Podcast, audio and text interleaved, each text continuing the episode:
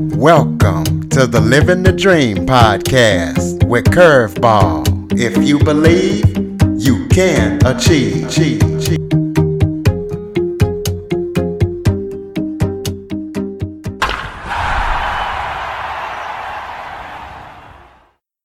Welcome to the Living the Dream with Curveball podcast, a show where I interview guests that teach, motivate, and inspire. Today, I am joined by author, poet, and storyteller Branch Isole. Branch is going to be talking about various things. He is the author of 22 books. He is going to tell you why his name is Branch. And he's also going to be talking about choice and consequence, accepting or avoiding personal responsibility, and among other things. So, Branch, thank you so much for joining me today. My pleasure, Curtis. Thanks for having me on. I've been looking forward to this. Well, why don't you start off by telling everybody a little bit about yourself? Sure. I grew up in the 50s and 60s in a military family, so I traveled quite a bit in my formative years. After high school, I went to college and got a degree in teaching. I was a high school teacher for a brief time and then middle school assistant principal for a very brief time and had to get out of that so I could make a living. Went into corporate sales and marketing, did that for about 15 years. And then I discovered that, you know, the corporate world wasn't really for me. I was very successful, but it was very costly to me in my personal life. So I changed gears and I became an entrepreneur. I was the founder or partner of five different small business enterprises. And at midlife, I my curveball, and I decided that I wanted to go back to school. I had been thinking about uh, my spiritual walk as opposed to my worldly walk. And so at 52, I went back to college and got a master's degree in theology.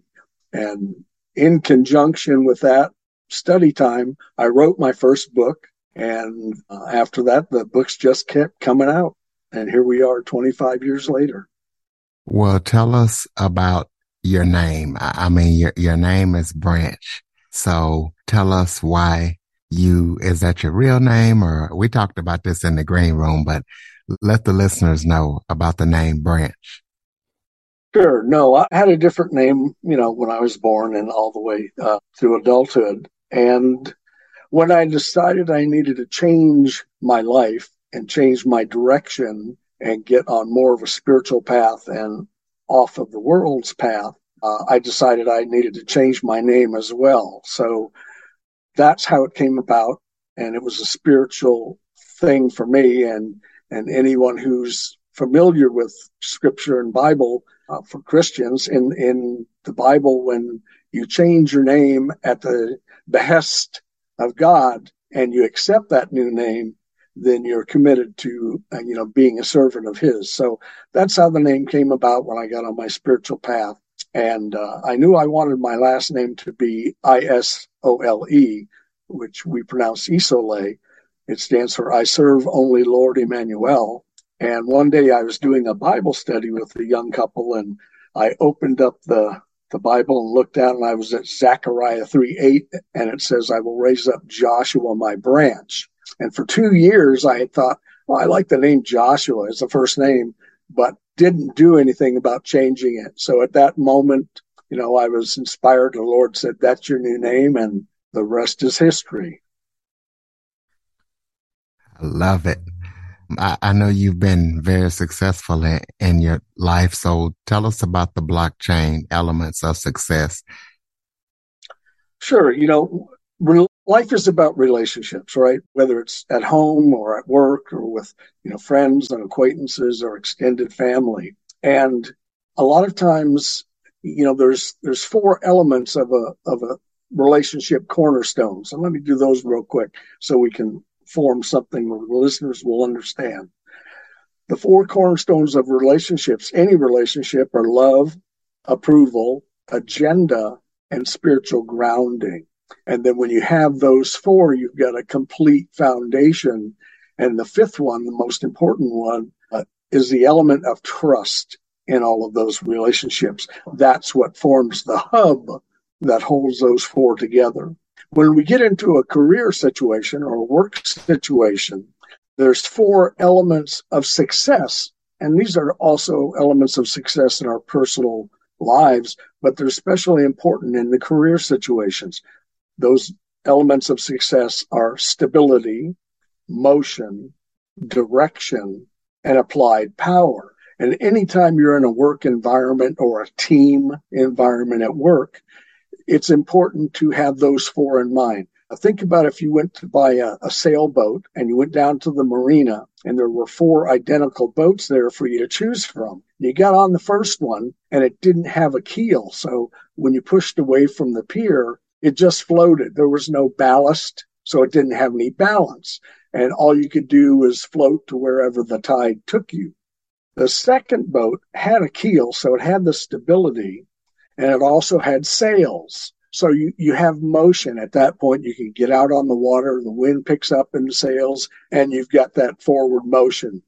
The third sailboat has the stability because it has a keel. It also has sails, so it's got the motion you need, but this one has a, a rudder. So you have the ability to steer where you're going, and that gives you the direction. The fourth boat, which is obviously the one we want to buy, because not only does it have stability and motion from the rudder and the keel and the sails, it also has a motor. It's got an outboard motor. So even if we don't have wind for our power, we've got the applied power we need and we can go anywhere we want as far as we want as fast as we want because we've got all four elements. And if you keep these elements in mind in your job or your work situation or your career, then every project or every task that you have gives you those blockchain elements for you to successfully complete that task, complete that project, and keep moving forward.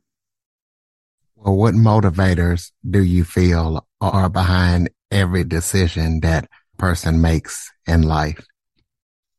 Well, here again, if, if you look in the commercial world, if you watch any kind of commercial on television, especially ones that are trying to sell you a product, there's always five motivators to every decision or choice that we have. And when we make a choice or decision, one or more of those four, five motivations are what move us from thought to action. So those five motivators are need, want, status, love, and the fifth one, which is the most powerful of all, is fear of loss. So the next time you're watching some commercial on television, look and see if one or more of those five are not the foundation of what that company is trying to move you to do, move you to buy, or move you to decide. And those five motivators are always with us in every choice, every decision we make. One of those is going to be key there can't be more involved. There's always at least one of those that's the prime motivator. Give people some tips because you've been successful in your life and you've also had a lot of adversity as well. So, so give some people some tips on dealing with or even maybe when possible avoiding adversity. Well, adversity is an interesting element of life, right? Because there's all through history, there's been stories of people who have faced adversities of one kind or another and have, you know, been knocked down and are put put in places that they don't want to be. And yet out of that adversity came the strength and the power to get back up and, and go forward. Uh, you know, Edison was famously quoted as saying when he finally figured out the incandescent light bulb, he said, Well, now I know 999 ways not to make a light bulb, right? So adversity is part of life. We all face adversity from childhood on. And it's actually the attitude that you take into the adversity and come out of the adversity with, whether or not it's something that holds you back or whether it gives you the impetus and the strength you know, to overcome it. The important part of overcoming adversity is actually twofold. The first thing is to avoid it altogether. So, how do we avoid adversity in our lives? Well, the easiest way to avoid a hole is not to jump in and start digging, it's to step around that hole. So when we are faced with some adversity, the easiest way to recognize how to step around that hole is to think about a similar situation that you faced and whatever the outcome or the fallout from that choice or that decision that you made was. So if you, let's say I go to a party and, and I get over intoxicated and it's time to go home, I have three different choices. I can drive myself home, I can catch a ride with someone, or I can find a designated driver. And every one of those choices, if I've been at a similar situation where I've had to make a choice, even if I have driven home before, if I continue to make that my choice, the odds are sooner or later, you know, something negative outcome is going to happen. I'm going to be stopped, you know, get a DUI, which is going to be costly, could cause an accident, which could harm myself or others. So I want to avoid that one. So I choose one of the other two. And, and this is the point. When you have experienced something that's given you a negative outcome in the past and you remember that out, then you have a new choice to make. And rather than go to that place of negativity or that possible costly outcome, you simply choose to avoid that adversity altogether. You step around that hole. That's the first and the easiest way to, you know, avoid that adversity. The second way to avoid it is to get spiritually grounded. And this is important for people who are looking for strength for the future. Because when you're spiritually grounded, when for Christians, when you get a, a spiritually grounding by inviting Christ into your life, he sends his spirit to be with you. And from that moment on, with every choice or decision that you have to make, he allows his spirit to guide, to instruct, to counsel you as to what the best option or best choice would be. So avoiding the adversity is, is the easiest task asking for help is the second easiest task. And if you keep those two things in mind, no matter what the adversity is, you will come out the other side more willing to accept the growth that adversity might have presented to you. In your bio, you talk about 12 life, life lessons that everybody experiences. Explain those and you know, explain what they are and what they mean. Okay, sure. Uh, this is something, you know, we all experience 12 different lessons over and over in our lives because this is where our growth comes from. When we accomplish, you know, the, the lesson that has been thrown at us by a person or an event or a circumstance. So let me go through those real quickly. The first one, the base lesson is insecurity we all are insecure with something about ourselves or our life.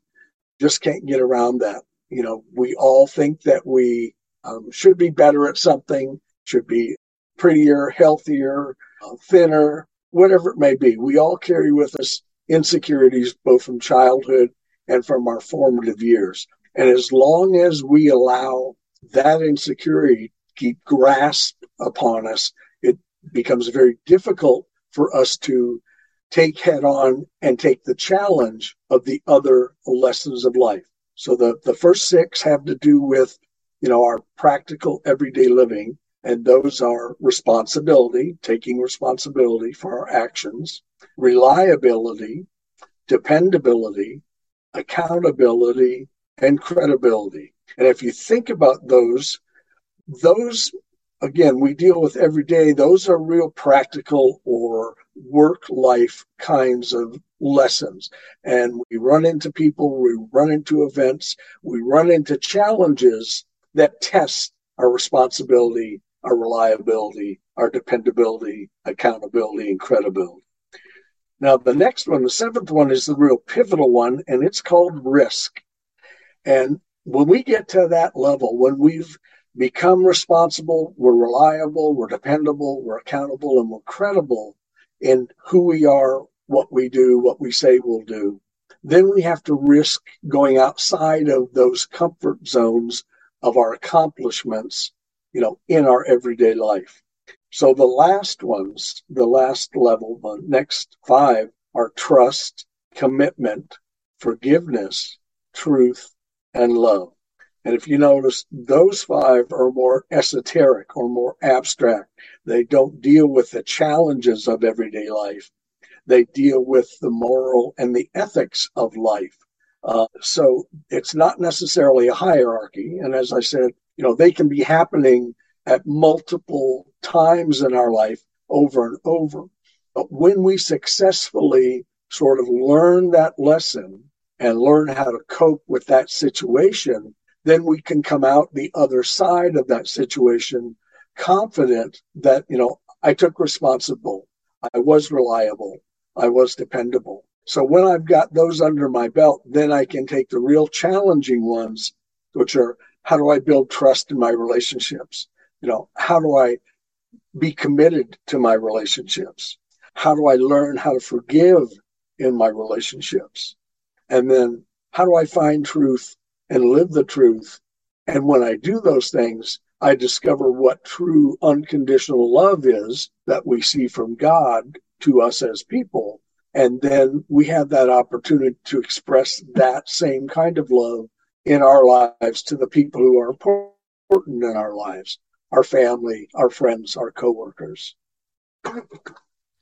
So let's talk about speaking of relationships. Let's talk about the steps to relationship repair for those who might have broken relationships or needing to repair a certain relationship? Yeah, relationships, we're all in relationships in life, hit rough spots, you know, that have tough times, have harm done in them. And so there's two factors here. There's seven steps of relationship repair, which we can do. But let me give a caveat to begin with the reason there's professional help available to us and therapy available is so that we can have somebody outside of our relationship advise us, lead us, and direct us how to grow through the problem area. So don't ever, you know, discount the opportunity to have professional help. What I'm talking about is sort of a midpoint. You know, when people cause harm, someone they care about in a relationship, the first thing we do is focus on the manifested action that caused the harm, right? And then the second thing the transgressor wants to do is be forgiven. So if I do something to my spouse that's harmful and I say, okay, please forgive me, I won't do it again, let's move on.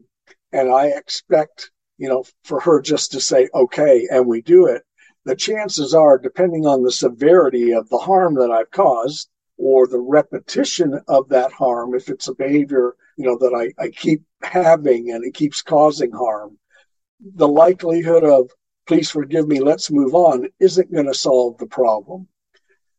So, two things we have to keep in mind. The first is there's three actual levels of pain that we've caused when we cause harm in a relationship. Those levels are the action, the manifested action that causes the pain, the sense of betrayal because of the action, and the deepest one is the breach of trust. And if you can't reestablish the trust in the relationship, it's going to be very hard for that relationship to survive. So the seven steps that we can go through, you know, behind the please forgive me, let's move on, and before the professional help comes in, are seven steps that we can actually do as a couple or as a team or whatever has been harmed, who's been harmed. We can do seven steps that will take us through the process so that we can first and at least establish a process to try. Those seven steps are recognition that harm has been done, taking responsibility for the harm that has been done, having regret having remorse, and having redress or a solution to the problem. The, the sixth one is repetition. We can never repeat that particular action again in the future. And the last step and the most important step is repentance. You know, Curtis, a lot of people, when they hear repentance, they think of a church situation or a religious connotation. Repentance actually means changed future behavior. So if I get to the repentance stage and I truly repent, what I'm telling myself and telling my partner or the person who was harmed is that in the future, this won't be repeated because my future behavior will be completely different. So those seven steps help us get on that path of relationship repair and relationship reconciliation. At least gives us that intermediate step where we can address the problem or the issue and try and get some communication started as to what happened, why it happened, and what we're going to do about it before we go to professional help. Well, let's talk about the, the pillars for spiritual growth. Okay. As we found in the relationship foundational cornerstones, when we activate our spiritual grounding, that is, when we become a spiritually grounded person in our relationship to form up that foundation for our relationship to be healthy, we have to know what the pillars of that spirituality are. So the first one is truth. And I'm going to give some scriptures for those people who want to check on these. The first one is truth, and that's found in John 3, verse 33. The second one is love, and that's found in 1 John 4, verse 8. The third one is understanding that God is spirit and he is fundamentally the creator of the world. And as spirit, we are therefore spirit also. And that's found in John 4, verse 24. The fourth one, which, which is sort of the most important one for us as people, is faith. And there's two scriptures for that Hebrews 11, verse 1, and Romans 12, verse 3. I want to come back to faith in a moment. The fifth one is hope, and that's found in Romans 5, verse 5. Now, all these five pillars of spiritual strength, when we invite Christ into our lives and he sends his spirit, the spirit of truth, to be with us, we start to understand and identify these five pillars. These are the five pillars that grow our spiritual strength with his spiritual strength, his spirit within us. The one that's always under attack for us as people is faith. You know, once you become spiritually grounded and you recognize truth in your world and you recognize truth in your own life, then what you're operating on at that point is faith. And faith being the ground seedling of our spiritual strength is the one that's always under attack by the world. You know, the world's ways are to throw us off the spiritual path, to make us stumble, to make us fall. And all of those designs and temptations and tests and challenges that the world throws at us are attacks on our faith. If the world can make us doubt our faith in our spiritual grounding, in our relationship with God through Jesus Christ, if we can lose faith, then the prince of this world regains that soul that we once were when we walk the world's ways and walk the world's path. So faith is the one that we have to practice every day. And we do that by meditation, by prayer, by study, you know, by reading your scriptures. That reinforces that faith and gives us that spiritual strength to go out and face the test and the temptations the world's going to throw at us. Well, tell us about your books and where we can get them and what listeners can expect when they check them out. Oh, thanks so much. I appreciate it. Yeah, well, I've written 22 books. I've got of articles, lots of short stories. Everything is available through my website, which is just my name. I also have a YouTube channel with uh, lots of short stories and poetry that people can read for free. I invite anyone to go to the website, go to the YouTube channel, check it out. If you'd like to subscribe, you'll get every posting that we have. So if, if you don't know my name, just Google Branch, like a tree, I S O L E. Do you have any current or upcoming projects that you're working on that people need to know about? Well, my projects and my focus right now is end time Bible prophecy. And most of my most recent writings, I've done a, a number of series on the end times and what they mean, what they are. You know, are they truth? Are they myth? Are they conspiracy? What exactly are the end times and why Bible prophecy is so important for those of us living today to recognize the signs that are foretold. So that's my focus has been the last five or six years is on going deeper into Bible prophecy for those people who, you know, want to know about the end times. Just about everybody knows, you know, the Antichrist, the rapture, the second coming, but very few people actually know what they are, what they mean, and, and what they portend for us living today. So that's where my focus has been.